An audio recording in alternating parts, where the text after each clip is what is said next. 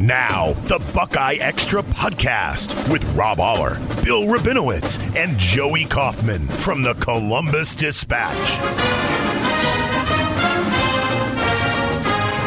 Hello, everybody. Thanks for joining us on another edition of the Buckeye Extra Football Podcast. This is Joey Kaufman. I'm joined by Rob Oller and Bill Rabinowitz. We're discussing Ohio State's 42 41 loss to Georgia in the Peach Bowl, the college football playoff semifinal on Saturday night, which ended their season. And for a while on New Year's Eve, it looked like Ohio State maybe headed to Southern California to play TCU in a, in a title game. But alas, they they surrendered a, a 14 point lead in the fourth quarter. And now we are all back in Columbus, and the Buckeyes season is over. Yeah, it was an incredible game. I mean, obviously, we as writers have different perspectives than than uh, fans, but it was it was a terrific game. I mean, Ohio State, especially on offense, well, really only on offense, played really, really well. I mean that that offense was close to unstoppable, even without really much of a run game. I mean, they did nothing in the first half with you know against the with the run, and I thought it was smart for Ohio State to not press the issue too much because we know how good Georgia's run defense was. Like, okay, we know what we're best at, we're going to do it. Um, you know, who knows what would have happened if Marvin Harrison hadn't gotten knocked out of the game, and if that hit on him hadn't been reversed. Uh, you know, the targeting call hadn't been reversed. Uh, there are a lot of what ifs in that game, as we've we've written uh, plenty. But you know, all in all, I will say this: that as heartbreaking as it was, I do think that it does change somewhat the narrative uh, for the off season because it was so negative coming off the Michigan game, and even if they'd gone, let's say the the Orange Bowl and won, it wouldn't have changed that.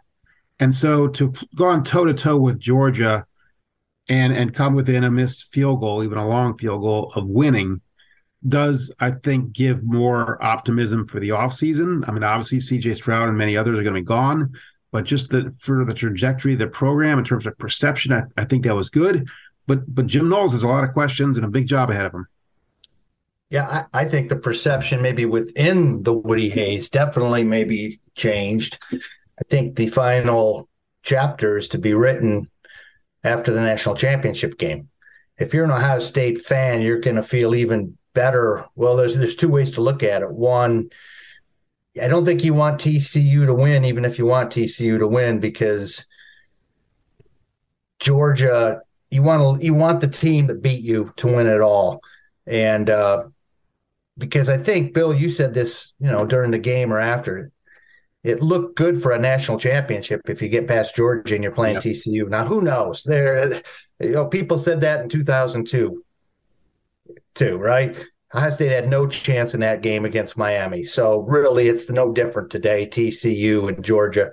In fact, Georgia probably uh, compared to that Miami team. That was supposedly the greatest Miami team in history, or one of them. I don't think the year before it was. That one was not considered quite as good. Oh, it was. It was. I mean, they, they lost every... a lot of guys from that 2001 Miami team. Yeah, but they got a lot of guys back. When you look at the roster, anyhow, the point being that, um, you know, if TCU wins, then maybe Ohio State, you're like, well, that wouldn't have been a cakewalk. So anyhow, right? I, there's there's you can look at this any way you want. You know, 10 years from now, you're going to look back and say, my God, they had a 14 point lead twice in that game. Yeah. Yeah. That's scoreboard. I mean, scoreboard is what history looks at. I mean, who can tell you really what happened in a specific game from 30 years ago? It's hard to do that, but you know the final score. So, yeah, in the short term, they, they did kind of prove themselves. I'm not sure the toughness and the fight thing really kind of came to the forward. Uh, you know, that was the big narrative all season. To me, it was more, you know, your passing game is nearly unstoppable, but your defense can't stop anybody. Yeah, for all the talk about toughness and it's a it's a game won at the line of scrimmage and a, and a fight in the trenches, I think you look back on this 2022 football season for Ohio State, and the Achilles heel was in the back end of the defense. It was the secondary who was giving up explosive plays to two offenses that aren't really trying to, to beat you through the air necessarily. They, they want to grind you up front in Michigan and Georgia. And that was Ohio State's doing in this year when you write the obituary on the season. That's that's it right there. I, I do want to jump back and piggyback on what Bill was saying as far as the, the narrative of this game. Certainly, there are no moral victories in Columbus. Uh, Ohio State is graded on a high, high curve. But I do think for the moment and in this moment, I think there's they got back a lot of goodwill for the for the program. I think Michigan, the loss to Michigan made a lot of people mad. This one made people maybe feel a little more disappointed that the opportunity was close, but the, the team equipped themselves well. They fought hard. They look like a team that's look within a one or two shots of winning the national championship. And when you have two good teams playing each other and you lose by a point, it's bound to happen. But the other side of the narrative too is the scoreboard is the scoreboard. In in five, ten years, people aren't going to really care all that much. It's a, it's a team that ultimately didn't get the, the job done. And CJ Stroud is a quarterback who I think played well. We all saw it. I mean, he laid it all out there. But when when there's when a a, a kid in 10 years goes to Wikipedia and looks up CJ Stroud's college career section, he's not going to have a playoff win. He's not going to have the Michigan game win, and that's that's unfortunate. But I think that just what this, that's the that's the the disappointment of this one, as well as they played. It, it ultimately the results don't change. And look what we're talking about, guys. I mean, this is this is Ohio State. Or in a way, you can step back and say, "Oh, you know, they they have nothing to hang their head, and they play, they prove some things." All true, but this is not Tulane we're talking about. This is Ohio State. You shouldn't have to talk about oh moral victories. I mean, this is a team that is should be where it is and really should be winning when you look at the resources, the recruiting. We, we talked about this early in the season. There's really no reason they shouldn't win. Um, so you know, there, there's two sides to every coin, and one is, yeah, the, you know, boy, they played with a lot of heart, and you know, proved some things after Michigan. True. Uh, it's also Ohio State, and you shouldn't have to. This isn't like you know, again, some mid-level Big Ten team. No, but the way they hung in with Georgia, and I think that matters for the program moving forward. I don't think people necessarily feel good that they came within a point of Georgia, whoop to do and all that. But the way they lost to Michigan, I think people were concerned of the trajectory of the program. It was headed in the downward way. Things were, were bottoming out. An offense that was supposed to be what this program is is built on. It's why you have Ryan Day as your your head coach, somebody who can really draw up and scheme with the best of them. They they didn't score a touchdown in the second half of that game, so it really felt they were headed in the wrong direction. I think this one, at least for for most folks and, and most fans of the program, you can hold on to the belief that maybe better days could be ahead because of the way they played against Georgia and, and things aren't falling sideways. I, I, mean, I, I think there were a lot of Ohio State fans who, when Ohio State was matched against Georgia, had a sense of dread. It was like, oh my God, they're going to get their butts kicked and this is going to be ugly. I mean, there was that sentiment. I don't know that too many people thought that Ohio State was going to be in it and and really in some ways control the game as much as they did. Yes, of course the bottom line is winning, and of course they're disappointed. And I'm not absolving, especially the defense of that. I mean, it was very similar in certain ways to the Clemson game. I mean, you know, in that game, the defense had to make a stand in the last couple minutes. They didn't. Trevor Lawrence went right down the field on them. Wasn't was Trevor Lawrence, right?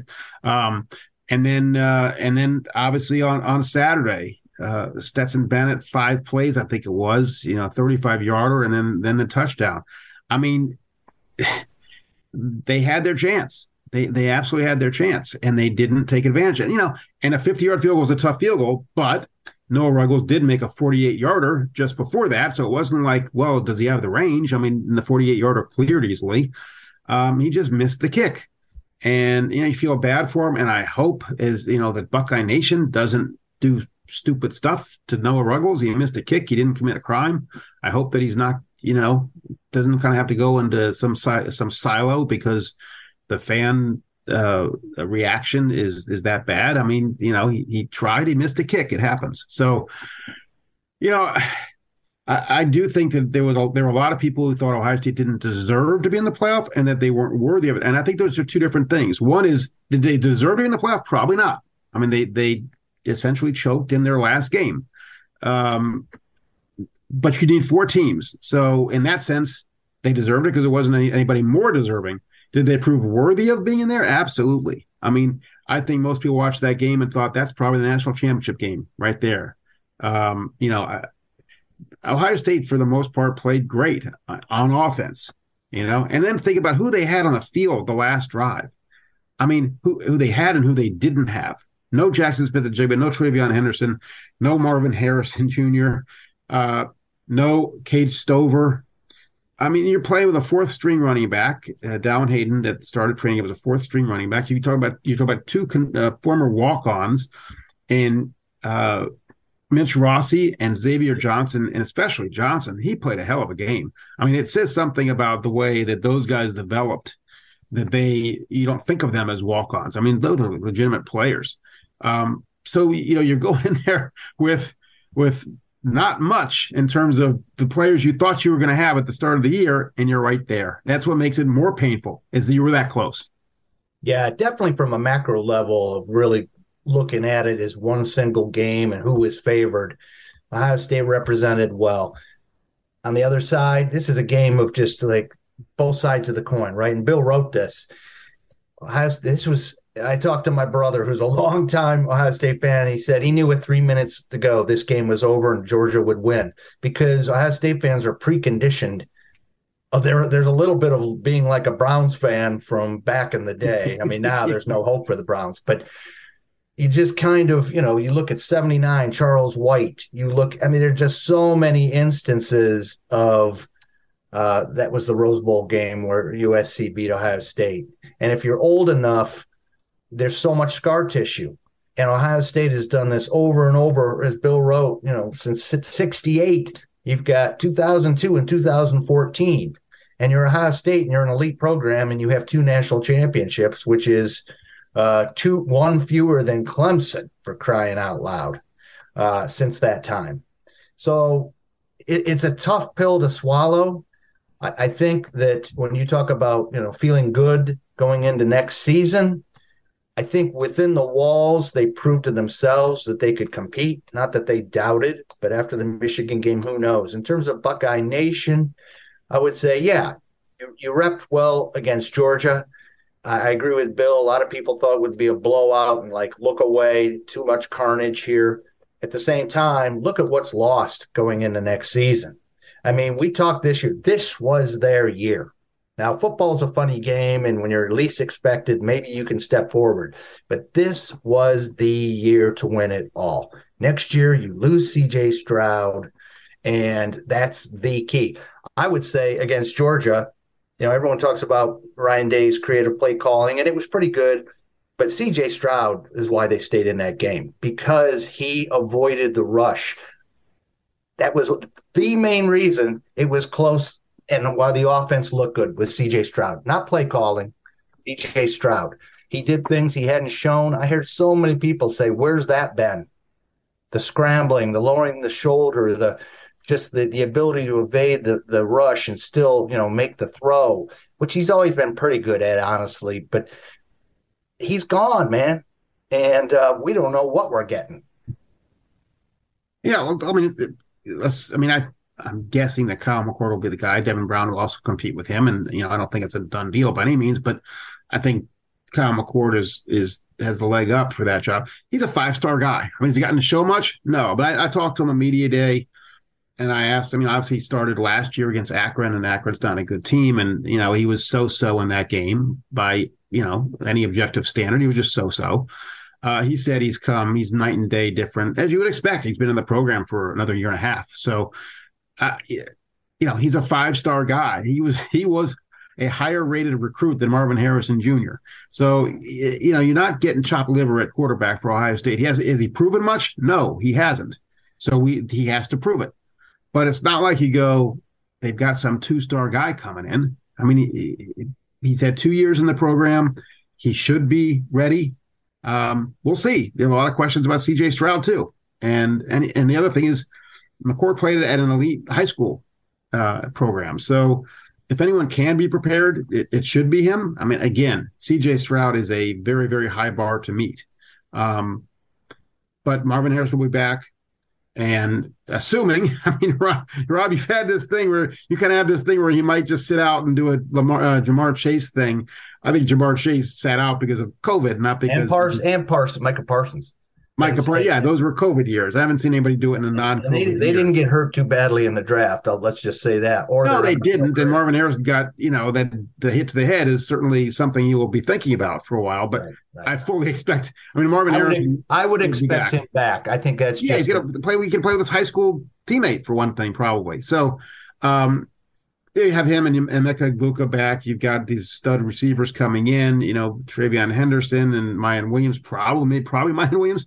Uh, we'll see. I don't know. You know, he's got an NFL decision to make. Let's just talk about that, Joey, real quick. I mean, who are the who are the guys that have the decisions to make? Yeah, uh, I don't know how much you guys want to get into this now. Or I still think we should be. Yeah, yeah let, us revisit the game briefly, maybe. but briefly. The, the, the, Miyan Williams, Luke Wypler, Matt Jones those are the guys. Uh, Tommy Eichenberg, I think the big, Tommy Eichenberg, Cade Stover feel like the big ones because if they get Tommy Eichenberg back, that's that's a big deal for for that defense. He's the quarterback. He, he's the, he's the middle linebacker. He's the leading tackler. I, I think he played a, a really good game against Tulsa or not Tulsa. Um, Tulsa. I'm thinking about Kevin. I'm thinking about the other guy who's leaving, Kevin Wilson, uh, against Georgia uh, on on Saturday night, obviously. But to me, to me, looking back, where do you guys think the game was? I mean, this is kind of felt a lot like Bill and I. We've talked about this. Felt a lot like 2019 Clemson, where you just had a lot of events in the game really go Ohio the other way for Ohio State. You have the the Lathan Ransom play where he knock looks like he knocks Brock Bowers out of bounds short of the first down marker. That's over overturned by the replay review. The the replay review overturns Marvin Harrison, the call on Marvin Harrison, uh, which looked like a, a, potential targeting. It was called targeting at first. That was over overturned. Lathan Ransom's slip and coverage. A lot of things really went the other way. If, if Ohio State could have gotten one of those, which which was the straw that you think broke the camel's back? I guess I think it was the Harrison one, um, because it's two things. One, you lose you lose um, Harrison. That's the biggest, but you also lose a chance for a touchdown instead of a field goal. They had to kick a field goal right after that. It was third down play. I'd also say that, you know, Kirby Smart getting that timeout in just before the fake punt was big. Um, you know, that Ohio State had that, they they converted it.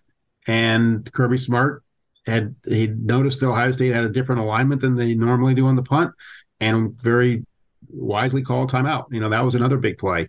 I mean, right right there. I was split second but the Harrison thing, I mean, he's the best receiver in college football. I know we didn't win the Biletnikoff for some reason, but I mean, it's Marvin Harrison.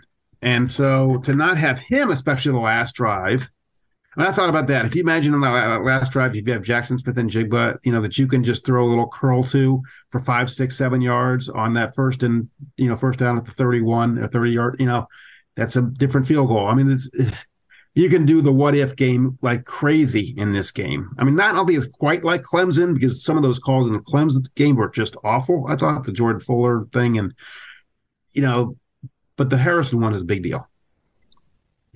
Yeah, I think the long the long pass, the touchdown pass, I think you got I got to keep going back to defense. Again, if you want a specific thing, it's hard to argue against Harrison or the timeout.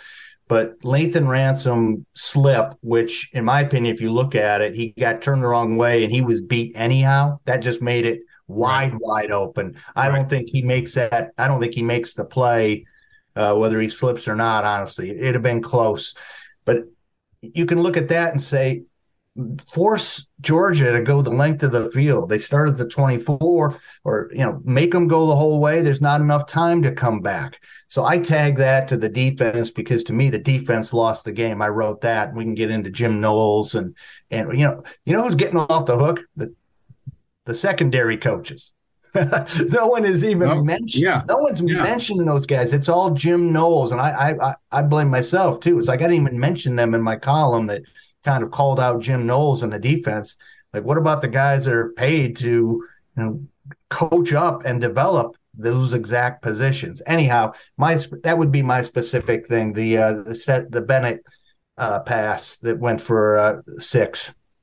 Yeah, that felt like the game changer to me too. And the, and the question I would have if if we had enough time with with Jim Knowles to to go over this sort of stuff. But when, or just somebody else who, who knows football better better than I do, but when when Lathan Ranthon, there'd be a lot of people who who would uh, fit that description.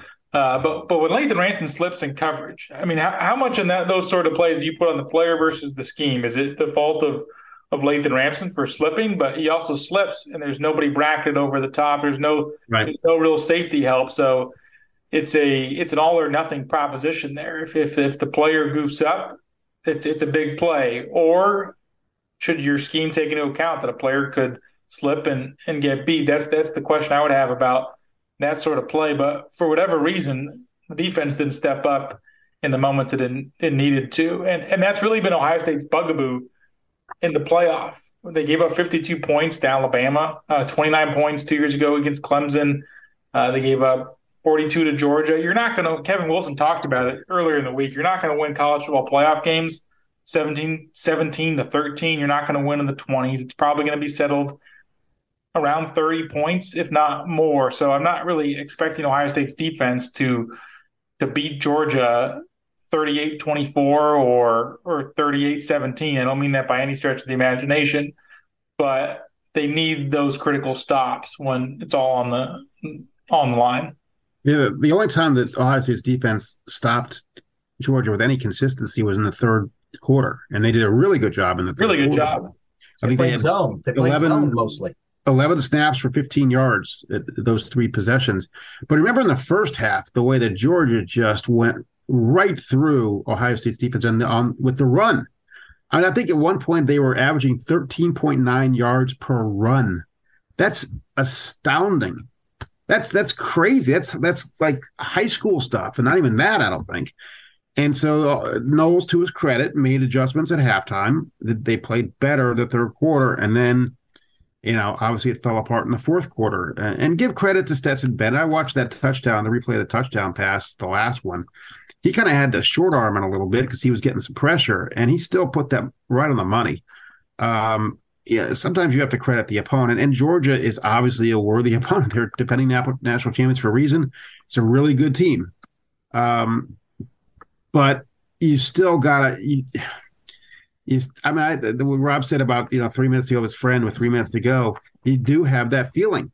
I mean, I remember the, the Clemson game. I thought, well, it's right on the defense, and then it was the same thing right down the field, and if anything, they, they were so bad that they gave Ohio State a chance because you figured Georgia would come down and score with no time left. Well, they, left 55 seconds on the clock. And so you thought, well, maybe. And then when when Stroud scrambled for 27 yards, you thought, oh my God, they're going to pull it off, pull it off. And, and, uh, you know, unfortunately they didn't. Yeah, I'm trying to remember the last time Ohio State kind of made a play offensively to win a game late in a bowl game.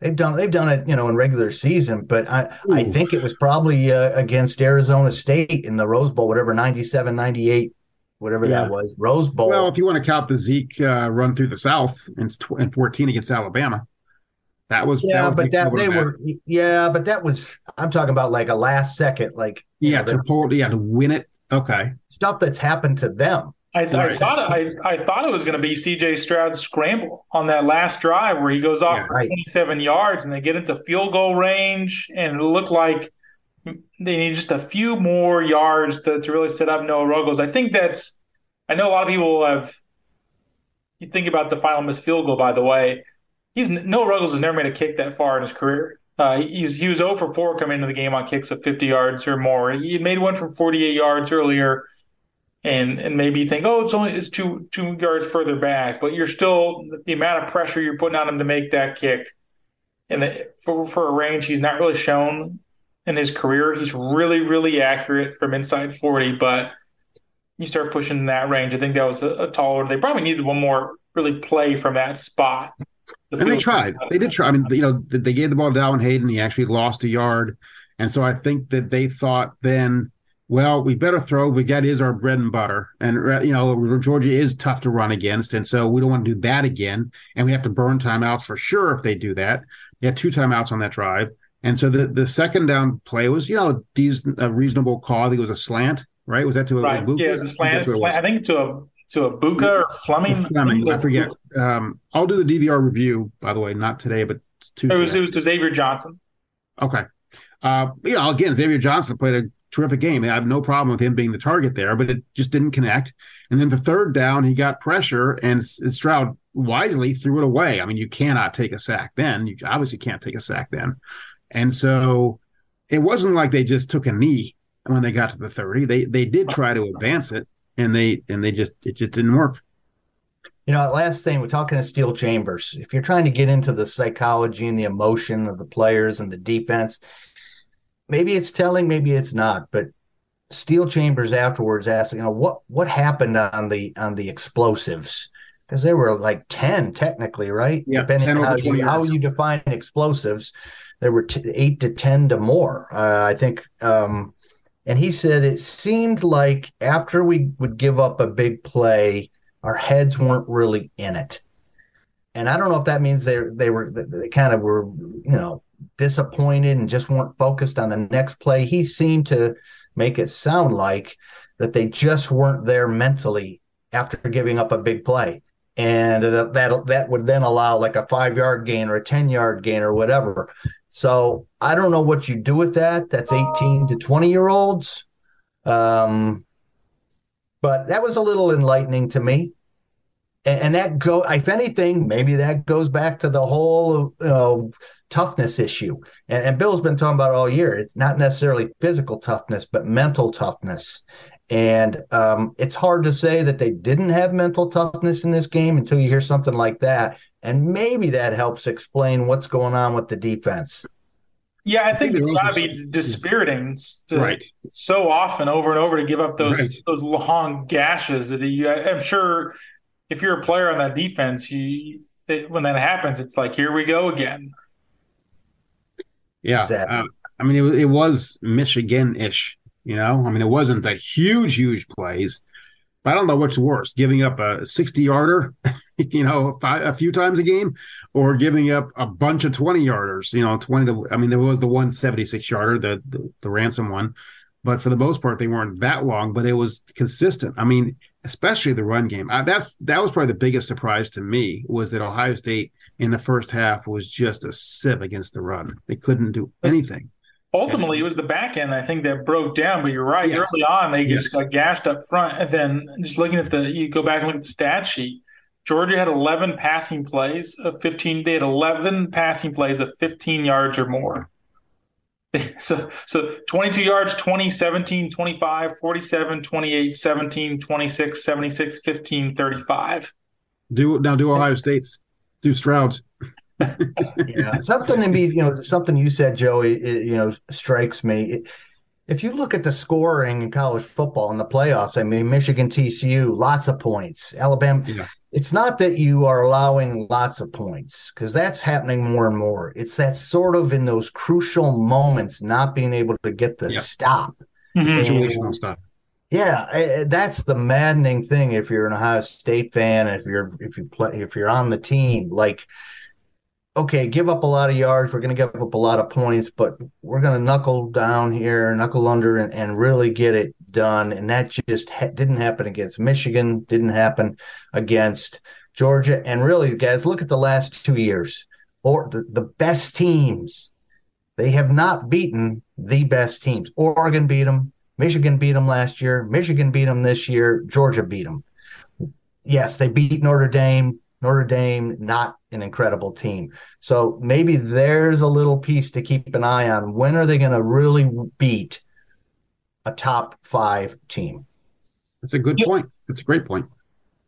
You're right about defense, though. It, it, it's not about points, Rob. I think it is about success in, in high leverage moments because you look at the teams that have won in the college football playoff semifinal round before this year. The average the average team who won averaged 39 points a game.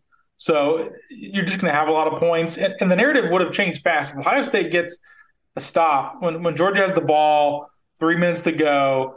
If Ohio State gets a stop there, that they win the game, the narrative changes really quickly. I mean, it would have been a, a, defense that shut Georgia out in the third quarter, gave up one touchdown in, in the fourth quarter. Instead, they gave up two touchdowns in the fourth quarter.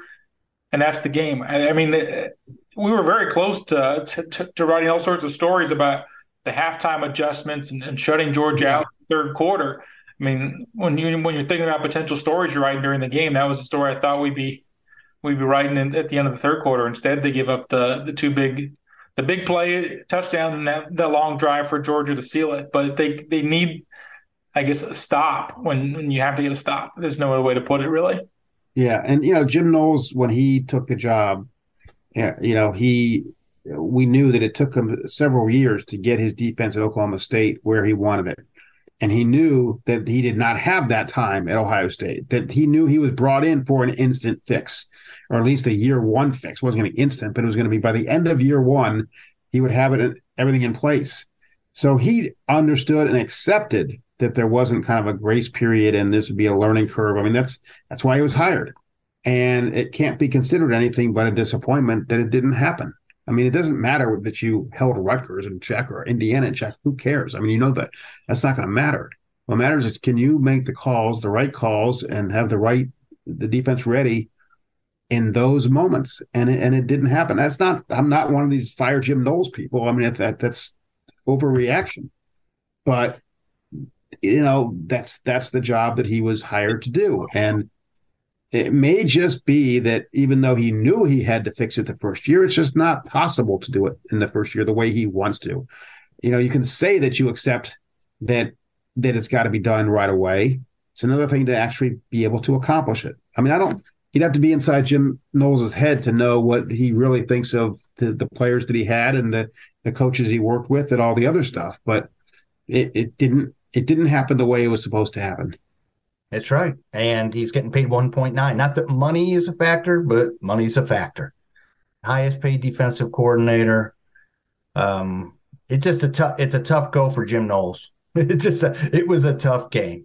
To blow, I think I come back to Europe. You led by 14 points twice, and in the 53 bowl games that Ohio State has played, the largest lead they lost was 16 against Clemson uh, a few years ago, and the next one was 13, and that only happened, I believe, once or twice. And you're up t- by 14 twice in this game and lose it. That that's t- that's tough to overcome. I think my lasting takeaway from from the game is you look at the way the offense played, and it it looked like Ryan Day still has it in a way where it felt like the second half against Michigan I think a lot of the, the concern and angst that were felt in Columbus was whether Day had lost sort of that magic touch with the offense. Could he draw up that that game plan that just rips apart the the soul of a defense? And he did a called a great game against uh, Georgia in this one.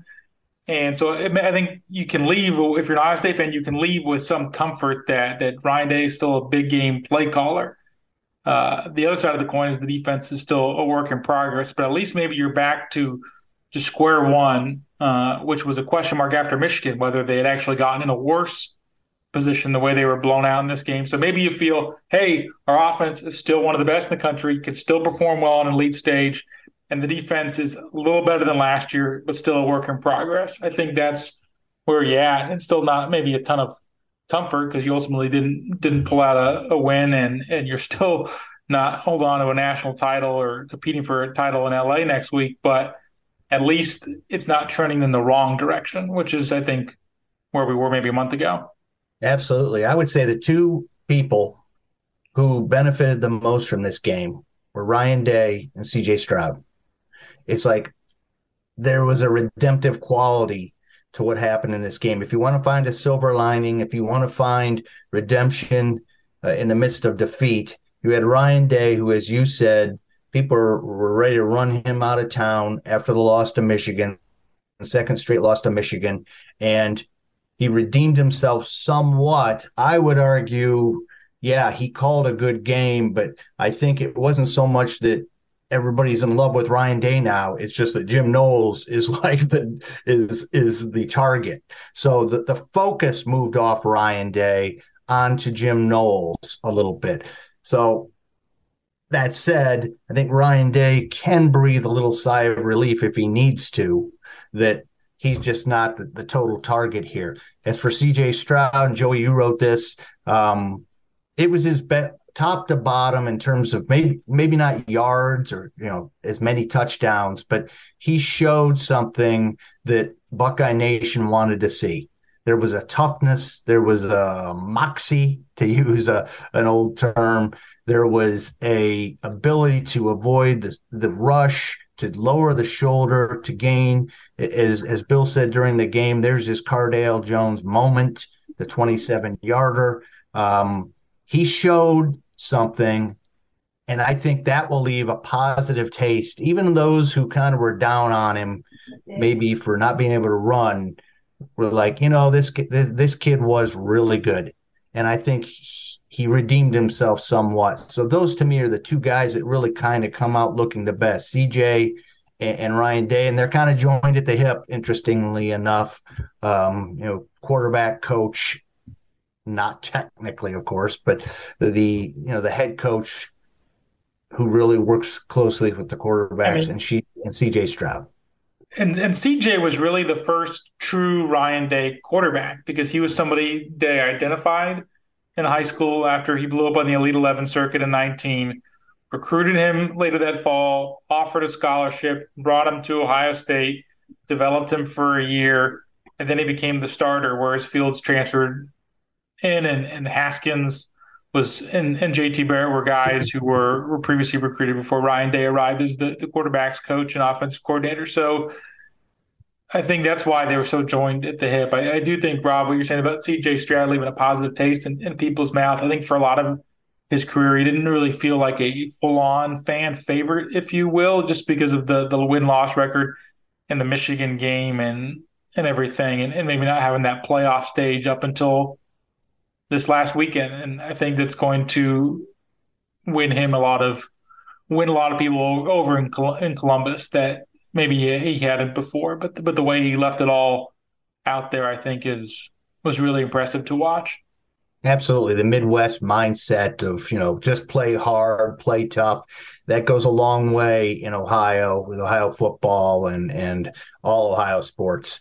Uh, you know the C, the the uh, the Blue Jackets, just to hijack this for a second, they've been terrible for a long time, and yet fans say just show up and play hard and, and we'll respect you and we'll be happy with effort. So whether that's true or not i don't know but it goes to the mindset of big ten football of midwest football work lunch pail blue collar you know show us something. Don't be finesse be force. And, and i think the effort you certainly cannot question what we saw from the buckeyes Saturday night, the way they, they left it out there and and really gave Georgia everything they had. And I think that's that's one of the the lasting things that I'll come away with. Just the way they they went toe to toe with Georgia. They went they went ten rounds with the defending champ, and uh, scorecard ultimately reflected uh, the other sideline. But I think overall, something uh, they, they showed something to me. Yeah, it was a little bit of the first Rocky one. They didn't win the game, but you know they showed up. I would argue if you if you want to argue the other side, just to come full circle, comparing Ohio State to an underdog Rocky right, right. is kind of like what are we saying there? Again, this is not some oh feel good story. This is Ohio State football, so let's not forget that it's a very very high bar. They did play hard. They did play well in certain aspects. The defense is a question mark, and now it comes down to how do you fix that? I mean, that's for another podcast, another day. But I'm not seeing a whole lot of change with the personnel that's there. So that's going to be an interesting topic to look forward to a year. From. Continuity is not nothing, I think, with this defense and, yeah. and these players because Jim Knowles was the third coordinator in four years for the secondary guys. He was the third position coach, really, really the fourth position coach in, in four years because they had Jeff Hafley in 19, Kerry Coombs in 20, Matt Barnes coached the secondary in 21, and then you had Tim Walton and Perry Eliano come in. So I think there's something to be said for allowing these guys to be developed by the same staff and the same position coaches for a little bit moving forward. But think, we can get into a lot of that. We can get into a lot of that probably more as we preview the offseason ahead and talk about some other things that could could uh, come up on the on the horizon. But I think that that just about does it as we uh, put a bow a little bit on the on the Peach Bowl. But certainly it'll be a game that'll be talked about for weeks and, and months to to come. Yeah, and for Buckeye Nation, I don't know what the percentage of that will watch Georgia TCU, um, but it's a it was a game of what what ifs, and it didn't go Ohio State's way, but it was entertaining if you can remove yourself the fan fandom and just watch it as a fan of college football. It was a classic game, as was Michigan. Uh, the Michigan game against TCU. There were two great games. The Big Ten came up short in both, but not for lack of trying. Well, thanks everybody for for coming on, downloading, listening to us for this podcast for, for all season long. If you've been listening to us jabber about the the Buckeyes and whoever else was on the on the schedule, and if you subscribe to the Dispatch, thank you as well. We've uh, enjoyed your support and, and thank you for for reading us. It was a interesting and, and fun year to to cover, and, and the last five weeks certainly provided their their share of, of twists and, and turns and emotional swings. So as always, thanks for joining us and listening, and you'll hear from us more in the new year. Be sure and subscribe to the Buckeye Extra podcast in the iTunes Store, the Google Play Store, or on Stitcher.